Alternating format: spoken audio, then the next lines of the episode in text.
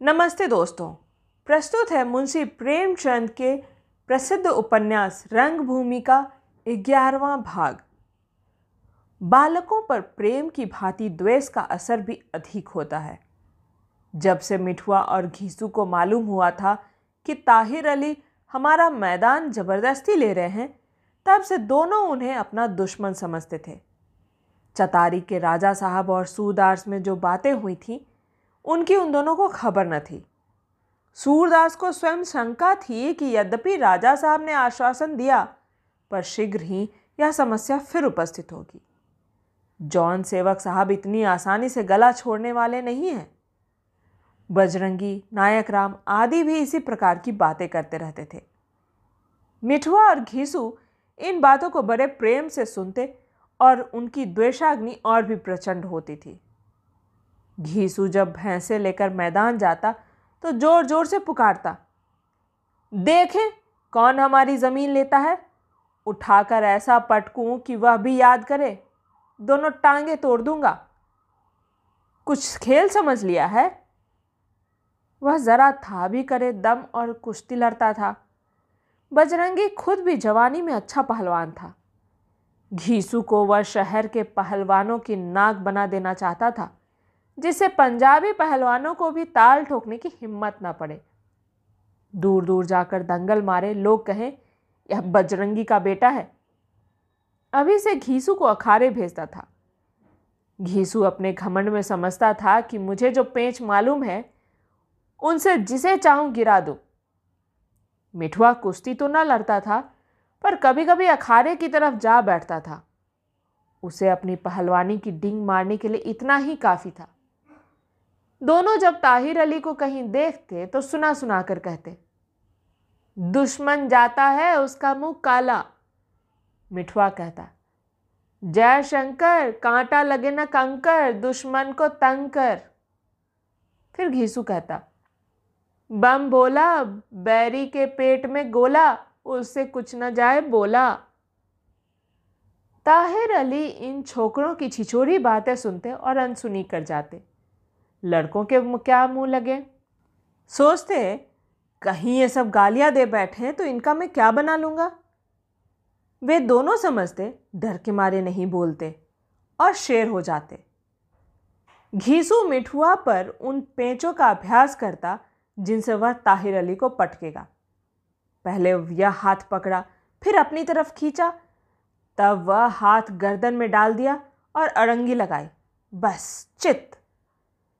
मिठुआ फ़ौरन गिर पड़ता था और उसे इस पेच की अद्भुत प्रभाव का विश्वास हो जाता था। एक दिन दोनों ने सलाह की, चलकर मियाँ जी के लड़कों की खबर लेनी चाहिए। मैदान में जाकर ज़ाहिर और जाबिर को खेलने के लिए बुलाया और खूब चपतें लगाई। जाबिर छोटा था, उसे मिठुआ ने दाबा। ज़ाहिर और घीसू का ज़ोर था, लेकिन घीसू अखाड़ा देखे हुए था। कुछ दांव पे जानता ही था। आन की आन में ज़ाहिर को दबा बैठा। मिठवा ने जाबिर की चुटकियाँ काटनी शुरू कर दी। बेचारा रोने लगा। घीसू ने ज़ाहिर को कई घीसे दिए। वह भी चौंधी आ गया। जब देखा कि यह तो मार ही डालेगा तो उसने फरियाद मचाई।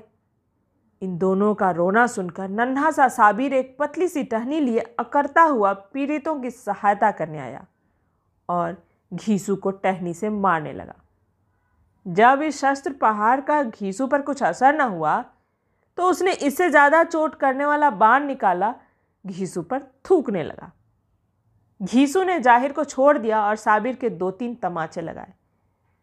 ज़ाहिर मौका पाकर फिर उठा और अब की ज़्यादा सावधान होकर घीसू से चिमट गया। दोनों में मलयुद्ध होने लगा। आखिर घीसू ने सावधानी से उसे फिर पटका और मुश्कें चढ़ा दी। ज़ाहिर को अब रोने के सिवा कोई उपाय न सुझा, जो निर्बलों का अंतिम आधार है। तीनों की आर्त ध्वनि माहिर अली के कान में पहुँची। वही समय स्कूल जाने को तैयार थे। तुरंत किताबें पटक दी और मैदान की तरफ़ दौड़े। देखा तो जाबिर और ज़ाहिर नीचे पड़े हाय हाय कर रहे हैं और साबिर अलग बिलबिला रहा है।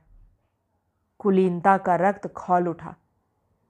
मैं सैयद पुलिस के अफसर का बेटा, चुंगी के मुहर्रिर का भाई, अंग्रेज़ी के आठवें दर्जे का विद्यार्थी या मूर्ख उज्जड़ अहिर का लौंडा, इसकी इतनी मजाल कि मेरे भाइयों को नीचा दिखाए।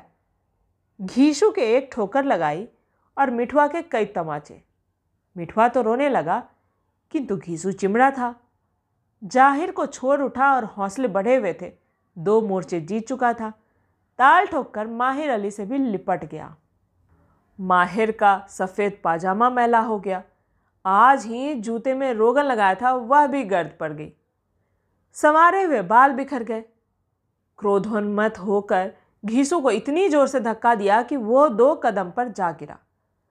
साबिर, ज़ाहिर, जाबिर सब हंसने लगे। लड़कों की चोट प्रतिकार के साथ ही गायब हो जाती है।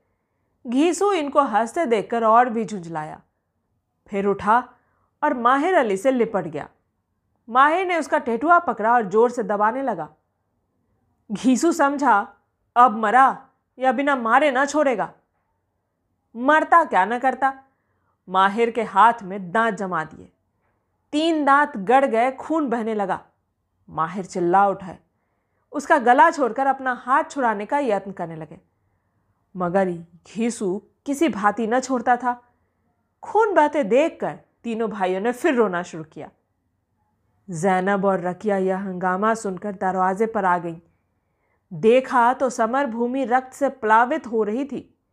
गालियाँ देती हुई ताहिर अली के पास आई। जैनब ने तिरस्कार भाव से कहा, तुम यहाँ बैठे खाले नोच रहे हो? कुछ दिन दुनिया की भी खबर है? वहाँ वह अहिर का लौंडा हमारे लड़कों का खून खच्चर किए डालता है। मुए को पकड़ पाती तो खून ही चूस लेती। रकिया मुआ आदमी है कि देव बच्चा है?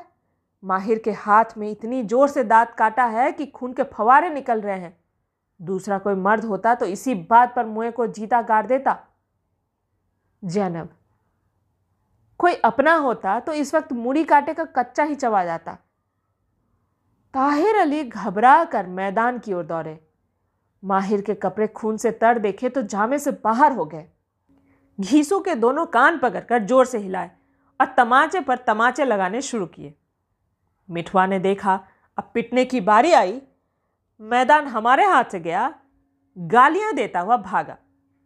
इधर घीसू ने भी गालियाँ देनी शुरू की। शहर के लौंडे गाली की कला में सिद्धस्त होते हैं। घीसू नई नई अछूती गालियाँ दे रहा था, और ताहिर अली गालियों का जवाब तमाचों से दे रहे थे। मिठवा ने जाकर इस संग्राम की सूचना बजरंगी को दी, और सब लोग मिलकर घीसू को मार रहे हैं, उसके मुँह से लहू निकल रहा है। वह भैंसे चरा रहा था, बस तीन लड़के आकर भैंसों को भगाने लगे। घीसू ने मना किया तो सबों ने मिलकर मारा, और बड़े मियाँ भी निकलकर मार रहे हैं।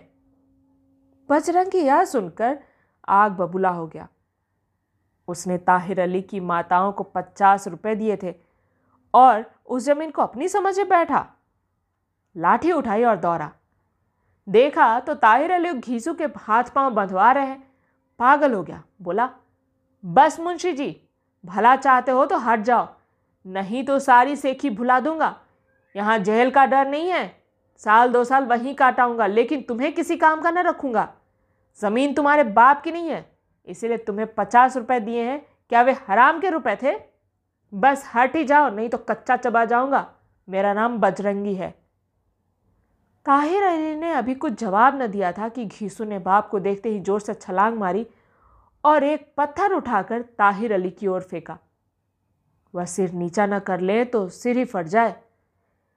जब तक घीसू दूसरा पत्थर उठाए उन्होंने लपक कर उसका हाथ पकड़ा और इतनी ज़ोर से ऐठा कि वो, आह, मरा आह, मरा, कहता हुआ ज़मीन पर गिर पड़ा। अब बजरंगी आपे से बाहर हो गया। झपट कर ऐसी लाठी मारी कि ताहिर अली तिर मिरा कर गिर पड़े।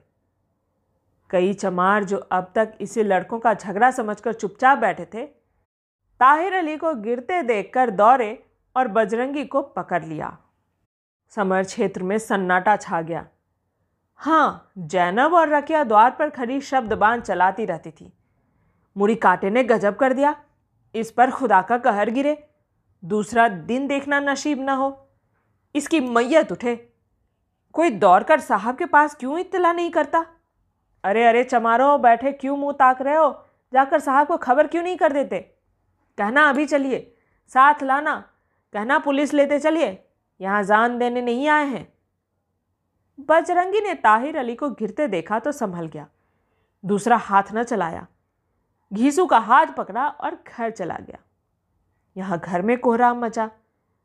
दो चमार जॉन सेवक के बंगले की तरफ़ गए। ताहिर अली को लोगों ने उठाया और चारपाई पर लाद कर कमरे में ले गए। कंधे पर लाठी पड़ी थी। शायद हड्डी टूट गई थी। अभी तक बेहोश थे। चमारों ने तुरंत हल्दी पीसी और उसे गुड़ चने में मिलाकर उनके कंधे में लगाया। एक आदमी लपक कर पेड़े के पत्ते तोड़ लाया। दो आदमी बैठकर सेंकने लगे। रकिया और जैनब तो ताहिर अली की मरहम पट्टी करने लगी। बेचारी कुलसुम दरवाजे पर खड़ी रो रही थी। पति की ओर उसे ताका भी न जाता था। गिरने से उनके सिर में चोट आई थी। लहू बहकर माथे पर जम गया था। बालों में लटे पड़ गई थी। मानो किसी चित्रकार के ब्रुश के रंग सूख गया हो। हृदय में सूल उठ रहा था, पर पति के मुख की ओर ताकते ही उसे मूर्छा सी आने लगती थी। दूर खड़ी थी।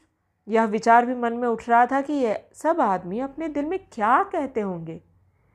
इसे पति से ज़रा भी प्रेम नहीं खड़ी तमाशा देख रही है। क्या करूँ? उनका चेहरा न जाने कैसा हो गया है।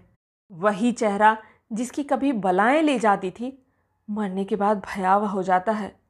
उसकी ओर दृष्टिपात करने के लिए कलेजे को मज़बूत करना पड़ता है। जीवन की भांति मृत्यु का भी सबसे विशिष्ट आलोक मुख ही पर पड़ता है। ताहिर अली की दिन भर सेक बाँध हुई। चमारों ने इस तरह दौड़ धूप की, मानो उनका कोई अपना इष्ट मित्र हो। क्रियात्मक सहानुभूति ग्राम निवासियों का विशेष गुण है। रात को भी कई चमार उनके पास बैठे सेकते बांधते रहे। जैनब और रकिया बार बार कुलसुम को ताने देती, बहन, तुम्हारा दिल भी गजब का है। शौहर का वहाँ बुरा हाल हो रहा है और तुम यहाँ मज़े से बैठी हो। हमारे मियाँ के सिर में ज़रा सा दर्द होता था तो हमारी जान नाखून में समा जाती थी। आजकल की औरतों का कलेजा सचमुच पत्थर का होता है। कुलसुम का हृदय इन बानों से बिंधा जाता था। पर यह कहने का साहस न होता था कि तुम ही दोनों क्यों नहीं चली जाती? आखिर तुम भी तो उन्हीं की कमाई खाती हो, और मुझसे कहीं अधिक। किंतु इतना कहती तो बचकर कहाँ जाती? दोनों उसके गले पर जाती। सारी रात जागती रही। बार बार द्वार पर जाकर आहट ले आती थी। किसी भांति रात कटी। प्रातःकाल ताहिर अली की आँखें खुली। दर्द से अभी करा रहे थे। पर अब अवस्था उतनी शोचनीय न थी। तकिए के सहारे बैठ गए। कुलसुम ने उन्हें चमारों से बातें करते सुना।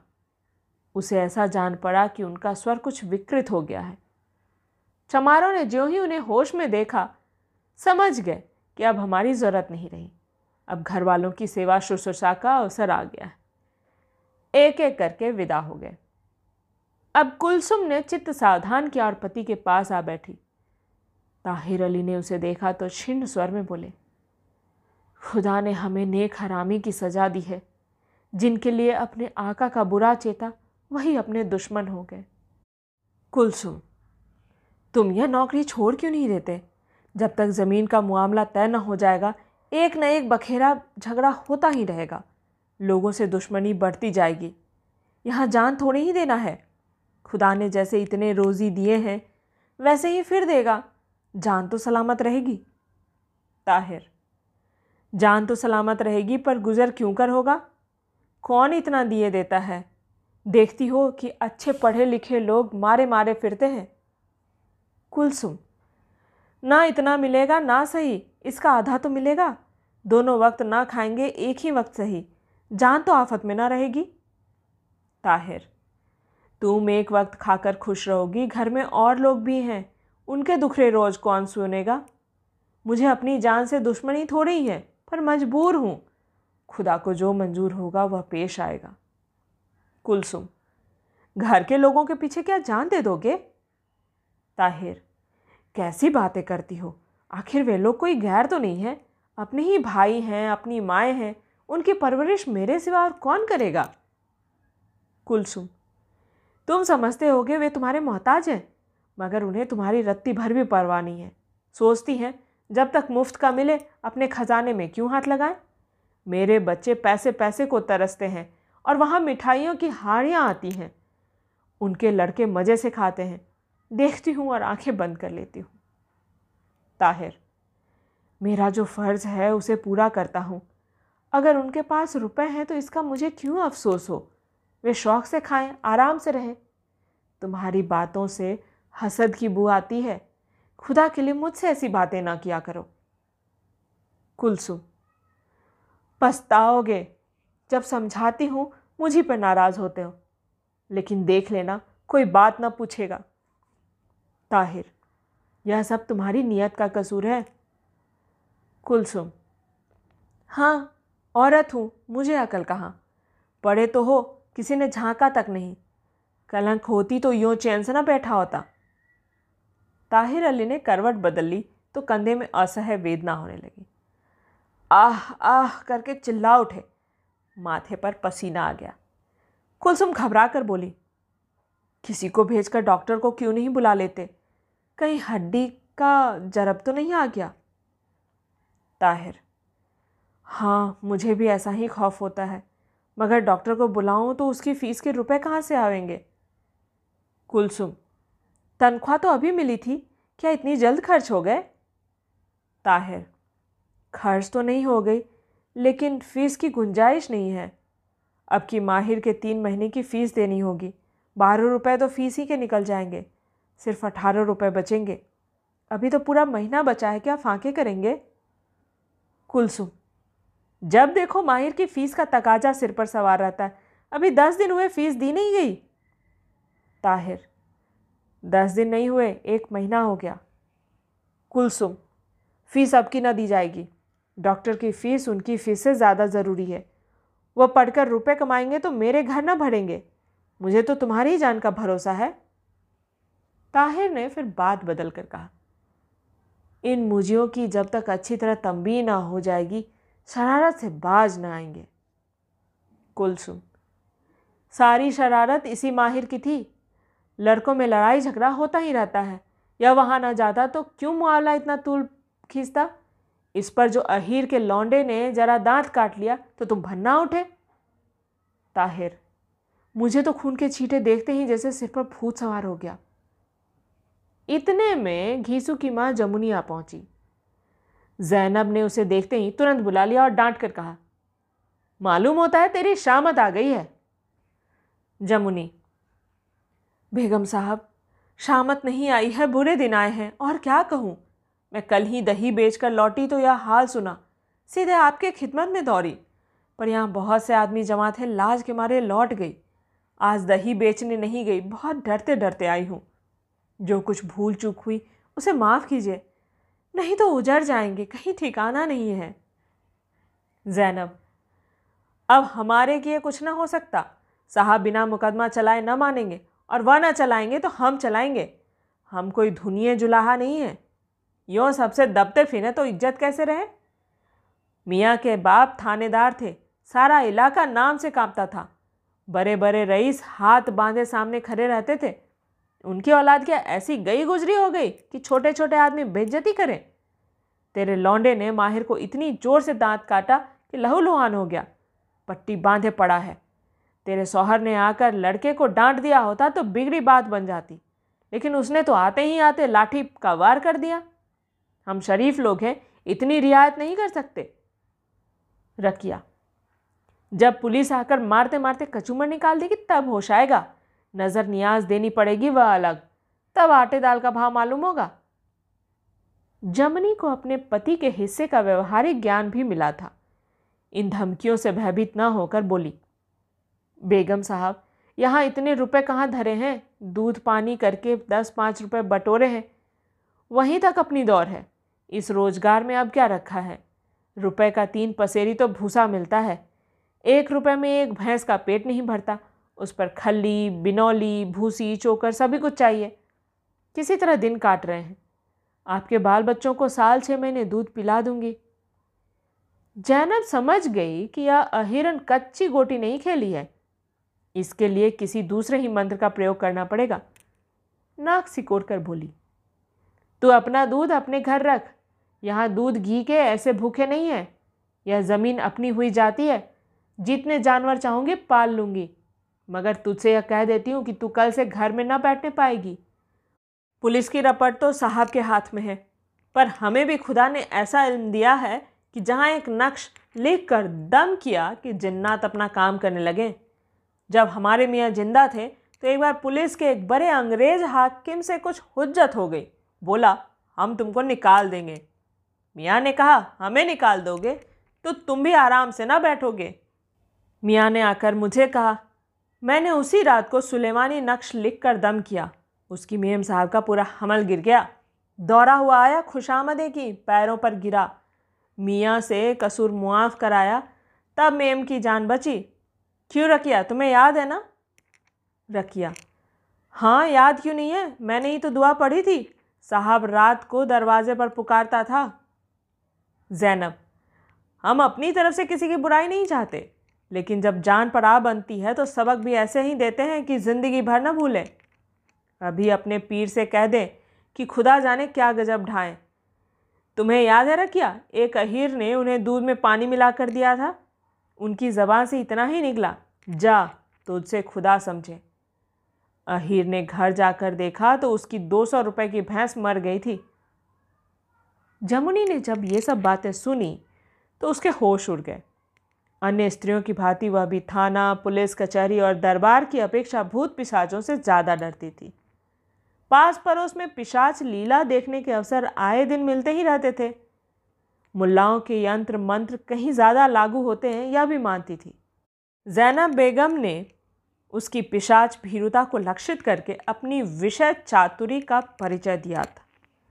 जमुनी भयभीत होकर बोली, नहीं बेगम साहब, आपको भी भगवान ने बाल बच्चे दिए हैं, ऐसा जुल्म न कीजिएगा, नहीं तो मर जाऊँगी। जैनब, यह भी ना करें, वह भी ना करें तो इज़्ज़त कैसे रहे? कल को तेरा हेर फिर लठ लेकर आ पहुँचे तो?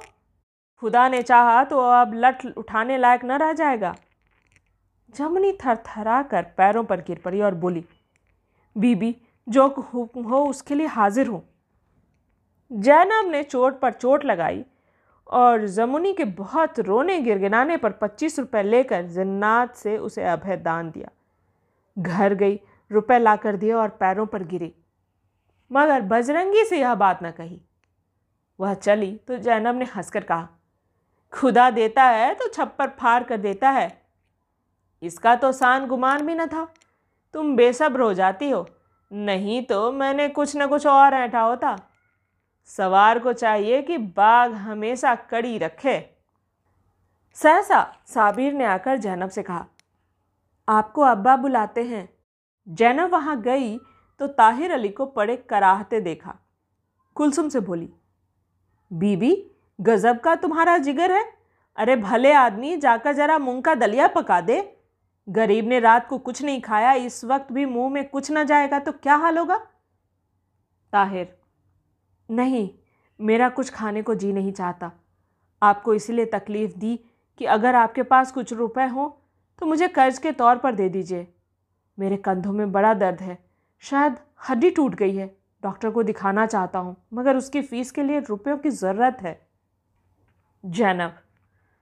बेटा, भला सोचो तो मेरे पास रुपए कहाँ से आएँगे? तुम्हारे सिर की कसम खाकर कहती हूँ। मगर तुम डॉक्टर को बुलाओ ही क्यों? तुम्हें सीधे साहब के यहाँ जाना चाहिए। यह हंगामा उन्हीं की बदौलत तो हुआ है। नहीं तो यहाँ हमसे किसी को क्या गरज थी? एक इक्का मंगवा लो और साहब के यहाँ चले जाओ। वह एक रुक्की लिख देंगे तो सरकारी शिफा खाने में खासी तरह इलाज हो जाएगा। तुम ही सोचो हमारी हैसियत डॉक्टर बुलाने की है।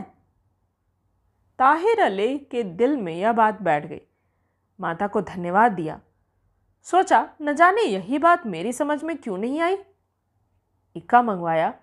लाठी के सहारे बड़ी मुश्किल से उस पर सवार हुए और साहब के बंगले पर पहुँचे।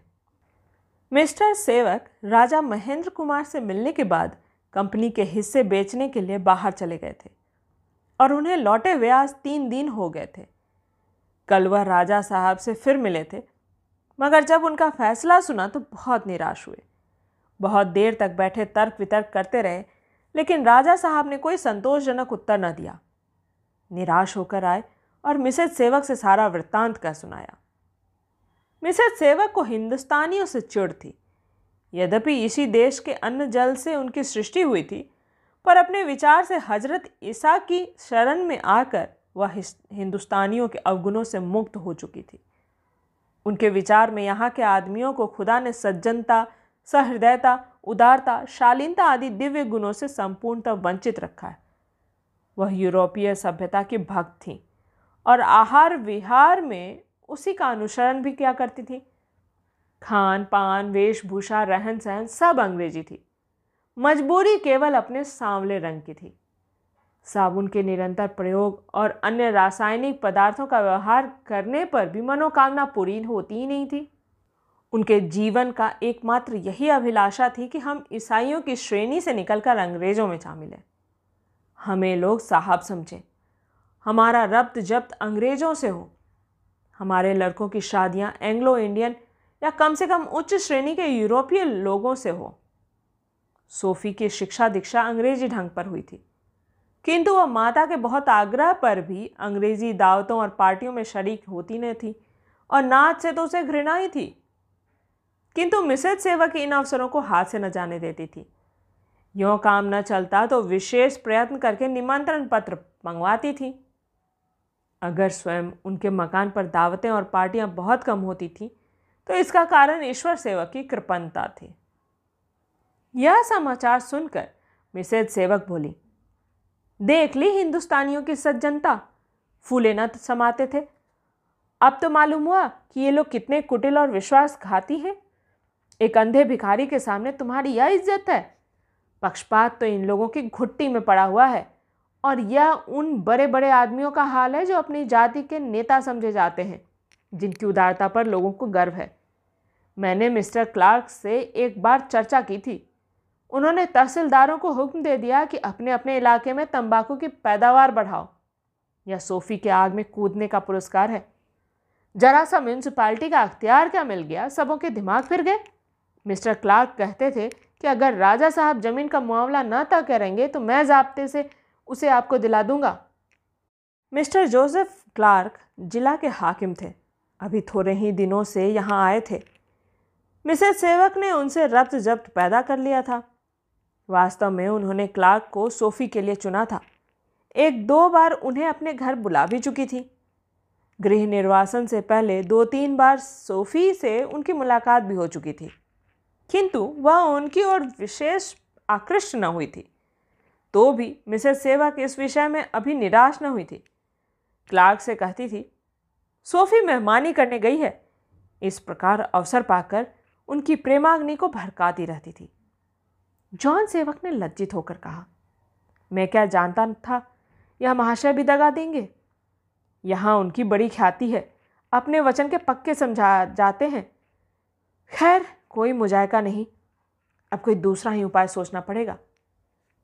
मिसेस सेवक, मैं मिस्टर क्लार्क से कहूँगी, पादरी साहब से भी सिफारिश करवाऊँगी।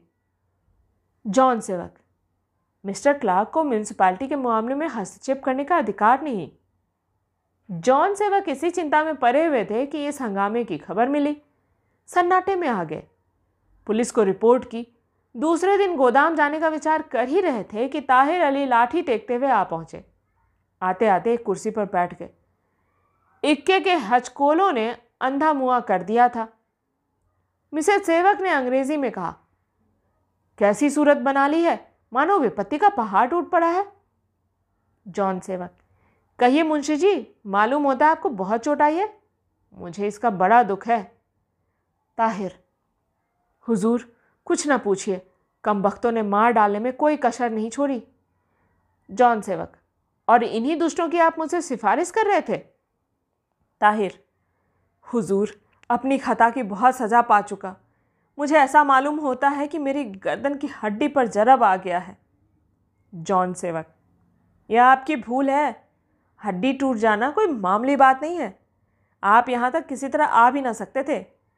चोट ज़रूर आई है, मगर दो चार रोज़ मालिश कर लेने से आराम हो जाएगा। आखिर अब मारपीट क्यों हुई? ताहिर, हुजूर, यह सब उसी शैतान बजरंगी अहिर की हरकत है। जॉन सेवक, मगर चोट खा जाने से ही आप निरपराध नहीं हो सकते। मैं इसे आपकी नादानी और असावधानी समझता हूँ। आप ऐसे आदमियों से उलझे ही क्यों? आपको मालूम है इसमें मेरी कितनी बदनामी है? ताहिर, मेरी तरफ़ से जाती तो नहीं हुई। जॉन सेवक, ज़रूर हुई, वरना देहातों में आदमी किसी से छेड़ कर लड़ने नहीं जाते। आपको इस तरह रहना चाहिए कि लोगों पर आपका रौब रहे। यह नहीं कि छोटे छोटे आदमियों को आपसे मारपीट करने की हिम्मत हो। मिसेस सेवक, कुछ नहीं, यह सब इनकी कमज़ोरी है। कोई राह चलते किसी को नहीं मारता। ईश्वर सेवक कुर्सी पर पड़े पड़े बोले, खुदा के बेटे, मुझे अपने साय में ले। सच्चे दिल से उसकी बंदगी ना करने की यही सज़ा है। ताहिर अली को ये बातें घाव पर नमक के समान लगी। ऐसा क्रोध आया कि इसी वक्त कह दूँ, जहन्नुम में जाए तुम्हारी नौकरी। पर जॉन सेवक को उनकी दुर्वस्था से लाभ उठाने की एक युक्ति सूझ गई। फिटन तैयार कराई और ताहिर अली को लिए हुए राजा महेंद्र कुमार के मकान पर जा पहुँचे। राजा साहब शहर का गश्त लगाकर मकान पर पहुँचे ही थे कि जॉन सेवक का कार्ड पहुँचा। झुंझलाए, लेकिन शील आ गया, बाहर निकल आए। मिस्टर सेवक ने कहा, क्षमा कीजिएगा, आपको कुसमय कष्ट हुआ, किंतु पांडेपुर वालों ने इतना उपद्रव मचा रखा है कि मेरी समझ में नहीं आता आपके सिवा किसका दामन पकड़ूं। कल सबों ने मिलकर गोदाम पर धावा कर दिया। शायद आग लगा देना चाहते थे, पर आग तो न लगा सके। हाँ ये मेरे एजेंट हैं, सब के सब इन पर टूट पड़े। इनको और इनके भाइयों को मारते मारते बेदम कर दिया। इतने पर भी उन्हें तस्कीन न हुई।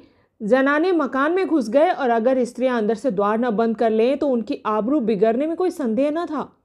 इनके तो ऐसी चोटें लगी हैं कि शायद महीनों चलने फिरने लायक ना हो। कंधे की हड्डी टूट गई है।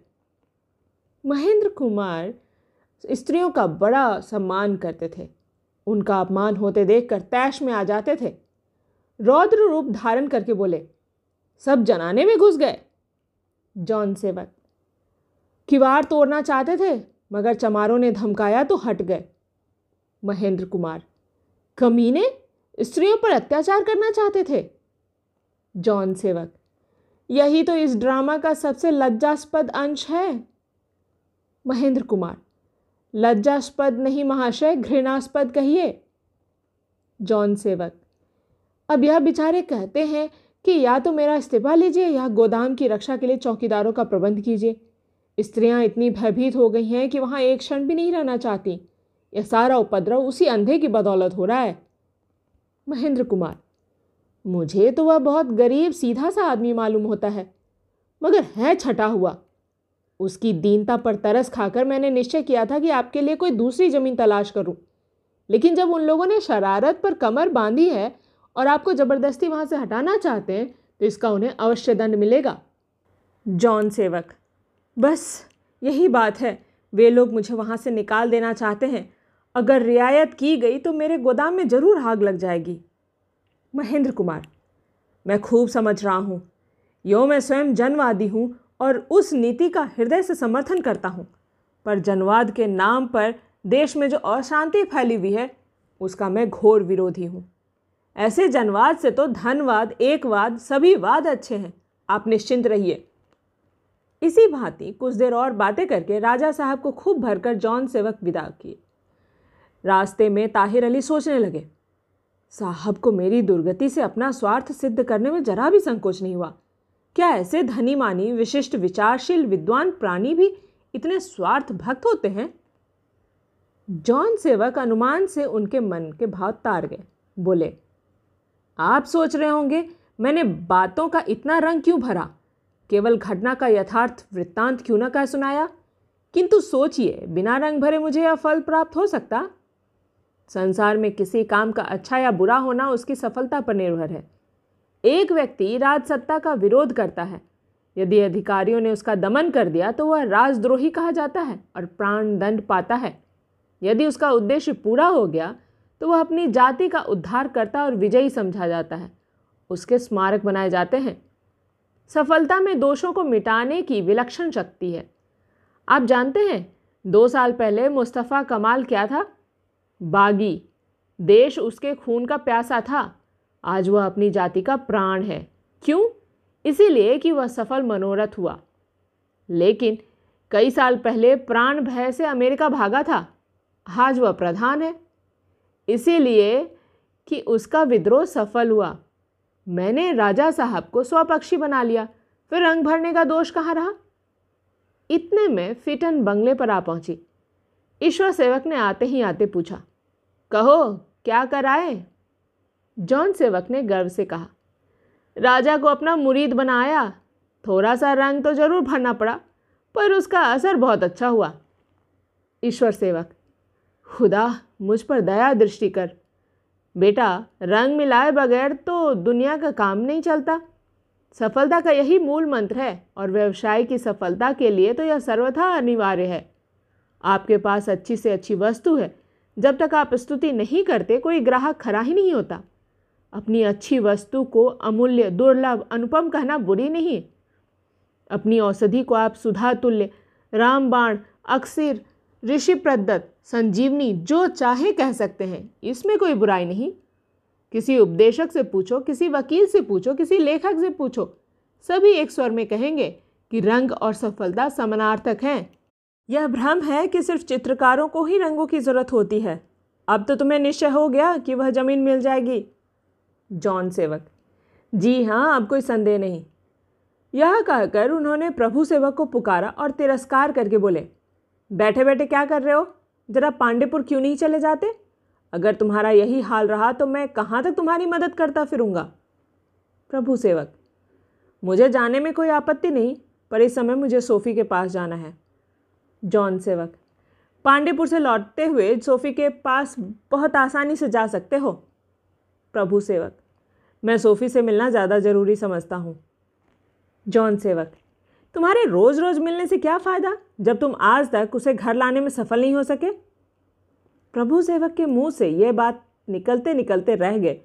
ममा ने जो आग लगा दी है, वह मेरे बुझाई नहीं बुझ सकती। तुरंत अपने कमरे में आए, कपड़े पहने और उसी वक्त ताहिर अली के साथ पांडेपुर चलने को तैयार हो गए। ग्यारह बज चुके थे। ज़मीन से आग की लपट निकल रही थी। दोपहर का भोजन तैयार था, मेज़ लगा दी गई थी। किंतु प्रभु सेवक माता और पिता के बहुत आग्रह करने पर भी भोजन पर ना बैठे। ताहिर अली खुदा से दुआ कर रहे थे कि किसी तरह दोपहरी यहीं कट जाए। पंखे के नीचे टट्टियों से छनकर आने वाली शीतल वायु ने उनकी पीड़ा को बहुत शांत कर दिया था। किंतु प्रभु सेवक के हठ ने उन्हें आनंद न उठाने दिया। धन्यवाद।